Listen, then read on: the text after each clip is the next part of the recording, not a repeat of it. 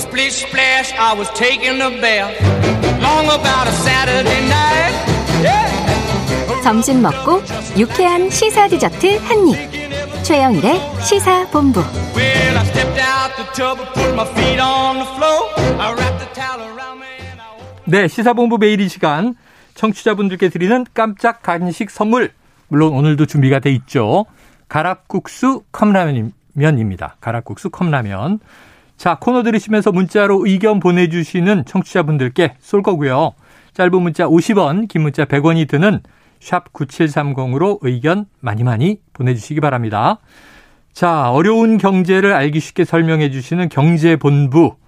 어제 9시 뉴스에서 멋진 수트 차림으로 리포트를 했던 KBS 보도본부의 서영민 기자 나와 있습니다. 어서 오세요. 안녕하세요. 아, 오늘은 수트가 아니고 그래도 조금은 캐주얼한 차림이네요. 아 바지는 그 똑같은 건데요. 아, 어제 입었던 그 네, 바지예요? 와이셔츠가 바뀌었네요. 아, 이게 우리 라디오는 보이는 라디오라도 상체만 보이니까. 근데 오늘 드디어 네. 머플러가 없어졌습니다. 아 사실은 가지고 왔거든요 오늘도. 아, 그 근데. 점심 먹고 여의도 한 바퀴 도는데 네네. 아 이건 아니다. 벗을 때가 됐다. 아, 하고 이- 벗었습니다. 20도 위로 올라갔어요. 네. 근데 아침 저녁에는 또 두를만 해요. 네, 네 맞습니다. 일교, 일교차가 어마어마합니다. 10도 당분간 이상. 가지고는 다녀야 합니다. 네네, 그렇죠. 자, 출퇴근 때는 볼 수 있는 머플러. 네. 이 시사본부 시간에는 보실 수가 없습니다.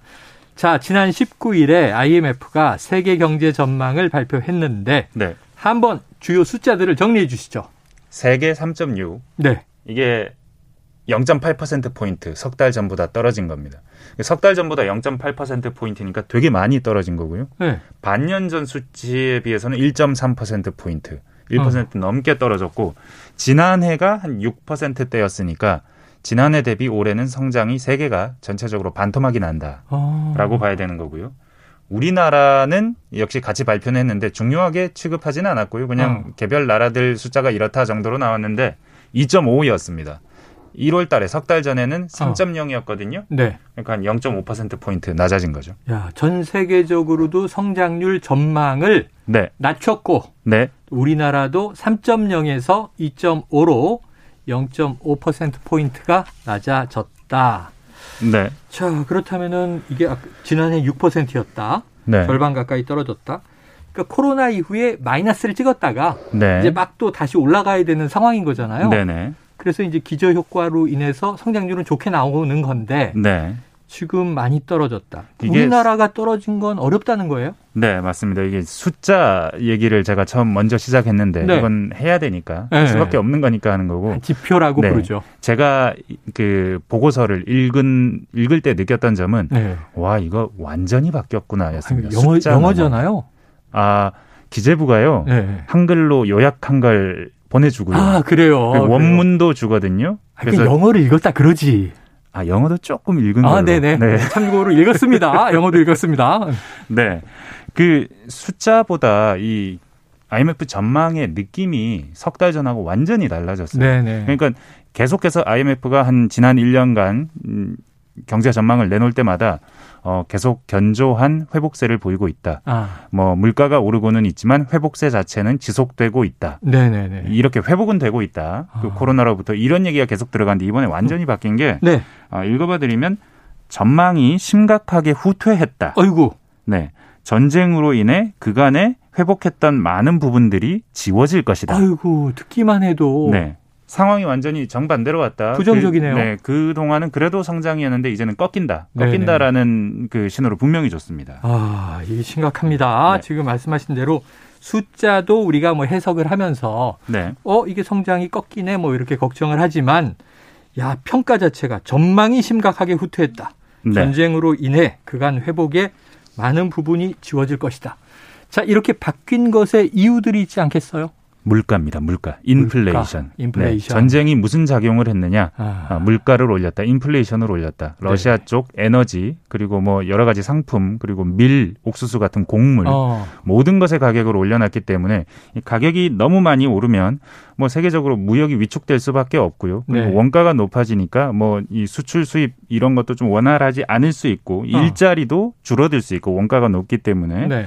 실질적인 그 국민들이 벌어들이는 돈에 100만 원을 벌어도 물가 상승률이 7%면 어. 그건 사실은 9 90한 4, 5만 원 정도밖에 안 되는 것일 수 네, 있거든요. 네. 물가가 올랐기 때문에.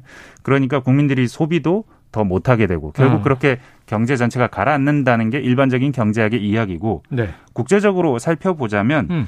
미국이 금리 인상을 할 테니까 네. 미국이 금리 인상을 하면 신흥국에서 돈이 빠져나가겠죠. 아, 그 돈은 다 달러입니다. 그렇죠. 달러가 빠져나가면 신흥국의 환율이 올라갑니다. 음. 경제가 위험해지는 거죠.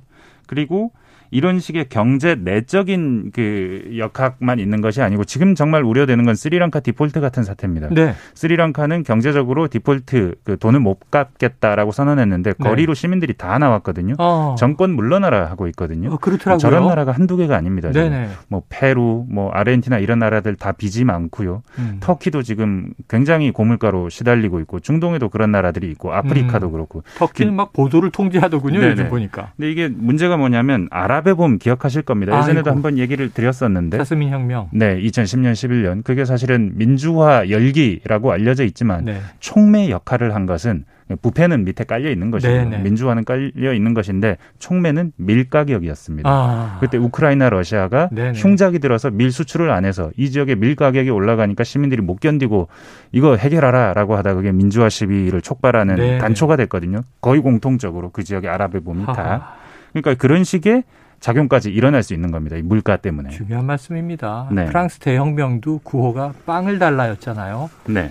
파리에 빵의 공급이 부족해지자 민심은 들끓고 결국은 체제의 전환까지도 민중들이 일으키게 되는 건데 네. 세계적으로는 자, 그렇습니다. 우리에게는 어떤 영향이 있을까요? 일단 광주 글로벌 모터스 네. 이거 현대차 캐스퍼 위탁 생산하는 공장입니다. 어유 캐스퍼 요새 너무 잘 나가던데. 네. 광주형 일자리라고 하죠. 하루 200대씩 만들고 만들면 다 팔려 나간다. 네. 한 달에 한 6천 대, 7천 대 팔린다는 얘기니까 음. 굉장히 인기 차종이라는 얘기인데 아, 3일 전부터 공장이 멈춰섰습니다. 아 멈췄어요? 네, 중국에서 와야 되는 부품 하나가 안 와서 네. 부품 이게- 하나 때문에. 네, 이 무슨 뭐 유닛 뭐 이런 반도체 같은 부품 같았는데 예. 그게 안 와서 지금 공장이 멈춰섰다. 이거 예전에 2020년에 현대차가 중국에서 전선 뭉치 수입 못해서 그때도 공장이 한 며칠 멈춰섰던 적이 아, 있습니다. wiring harness. 네. 딱 기억나네요. 네. wiring harness 번역하면 전선 뭉치거든요. 네. 고작 전선 뭉치 때문에 이번에도 마찬가지인 겁니다. 똑같은 일이 반복되는 게 지금 제로 코로나, 중국 제로 코로나 때문입니다. 그렇죠. 길게 얘기할 수는 없고 결국 그것 때문에 상하이 봉쇄해서 우리나라 자동차 회사들 많이 어렵고 그리고 또 국제적인 원자재 가격 상승 때문에 철강 가격이 많이 올랐거든요. 네. 그래서 건설 현장 철근 콘크리트가 너무 비싸답니다. 어. 그래서 철근 콘크리트 업체들이 지금 이 가격에 공사 못한다. 아, 공사비, 기성비 더 올려달라. 안 네. 올려주면 공사 못해 하고 업체들이 사실상의 파업에 들어가 있습니다. 어. 전라권에서 음, 지금 이런 병목 현상, 가격 상승 현상이 우리나라도 곳곳에서 벌어지고 있습니다. 당장 글로벌 공급망 문제. 네, 자, 그런데 이제 IMF 지금 말씀하신 것들을 쭉 종합하면 이제 중단기. 네, 그럼 장기적으로도 의미심장한 전망을 내놨는데 맞습니다. 뭡니까? 저는 이게 가장 재밌었는데 네. 충분히 설명을 드리고 싶은데 3분 정말 네, 네, 사실은 2분 남았어요. 네. 국제 경제 질서 75년 체제가 넘어갈 수 있다. 끝날 수 있다. 아, 다음 체제로 넘어가게 될 수 있다고 IMF가 말했습니다. 네. 이게 지금 의미심장한 게 뭐냐면 이런 얘기 유튜브에서 많이 하거든요. 예. 경제 블록화된다. 음, 그리고 그런 얘기들 뉴스 언론에도 나오는데 네. IMF가 이 말을 했다는 건 의미가 완전히 다릅니다. 아, 그래요? 네, 국제적으로 가장 공신력 있는 경제 전망하는 기관에서조차 국제 경제가 분절될 수 있다. 영원히 쪼개질 수 있다. 이런 얘기를 하는 아, 거거든요. 글로벌 공급이라는 건 다 뒤섞여 있는 건데. 네, 러시아 쪽을 제재를 지금 계속하고 있는데. 전쟁이 끝난 들 이 제재를 멈출까? 어. 유럽이 이제 러시아로부터 에너지 독립을 하려고 할 거고 어. 그리고 계속해서 달러는 못 쓰게 할 가능성이 높고 네. 그렇게 되면 러시아는 중국과 붙을 테고 그렇게 어. 되면 자연스럽게 이런 경계선이 생긴다는 겁니다. 예. 영구적인 경계선 그렇게 될 거라는 나오고. 겁니다. IMF가 이런 말을 했다는 건 아주 아니, 의미심장합니다. 그럼 당장 우리는 네. 우리는 글로벌 공급망 안에서 수출국 무역 국가잖아요. 우리는 어떤 압력을 받게 돼요? 사실 지금까지는 양쪽에 다 발 담그고 있었거든요. 네. 지금 중국 중심의 RCEP이라는 거 이미 알셉. 가입을. 했고 했고. 그리고 일본 중심 사실은 이게 일본 미국 중심이었는데 미국이 여기서 빠져나갔죠. CPTPP 네. 여기 지금 가입 추진한다고 했죠. 네. 경제 협정을 이렇게 살짝 발을 둘 다 담궈 놓으면 좀 괜찮지 않을까 그렇죠, 그렇죠. 이런 생각을 했는데 근데 미국이 이제 이런 거에는 관심이 없어요. 아, 단순 경제 협정은 관심이 없고 안보가 들어가야 됩니다. 아, 지금 IPEP IPEF 음. 그러니까 인도 태평양 경제 framework 네. 안보가 들어간 동맹들이 이렇게 묶어서 인도 태평양 지역 싹 묶어서 쿼드를 기반으로 해서. 네, 중국을 견제해 보자. 네. 노골적으로 경제 안보 개념을 넣은 이런데 우리나라 지금 들어오라고 요청을 했거든요. 아, 이렇게 요청을 받는 상황. 이제 정말 지금까지는 관리를 하고 있는데 이게 계속해서 이렇게 할 수 있을지. 이야, 블록화라고 하는 것이 네. 이렇게 지금 한단 말이죠. 정말로 쪼개질까요? 이게 여러 방면에서 생각해 보면 물론 쪼개지긴 할 텐데 네. 이게 막 완전 미국 편, 중국 편 이렇게 쫙 아주 깔끔하게 네. 쪼개질 것 같지는 않다. 네. 그 깔끔하게 쪼개질 거라는 전제로 우리가 계획을 짜면 안 된다. 왜냐하면 인도 보세요. 인도가 지금 미국 말을 정확하게 듣지는 않고 네. 러시아에서 계속 무기를 사오고 있습니다. 네. 러시아랑 친합니다. 터키도 마찬가지고 양쪽에 다 사우디는 지금 알겠습니다. 미국 싫어하고 네. 브라질도 러시아 쪽에 어쩜 좀 더 가까운 네. 느낌이 있거든요. 우리도 이런 상황을 고려하면서 대비해야 깔- 한다. 네, 깔끔하게 세상이 야, 반- 반으로 쪼개지진 않을 것이다. 중요한 이야기를 네. 나눴습니다. 경제본부 지금까지 KBS 보도본부 서영민 기자였습니다. 고맙습니다. 감사합니다. 자, 오늘 준비한 소식 여기까지고요. 간식 당첨자 발표는 홈페이지를 통해서 확인해 주십시오. 저는 내일 12시 20분에 다시 돌아오겠습니다. 청취해 주신 여러분 고맙습니다.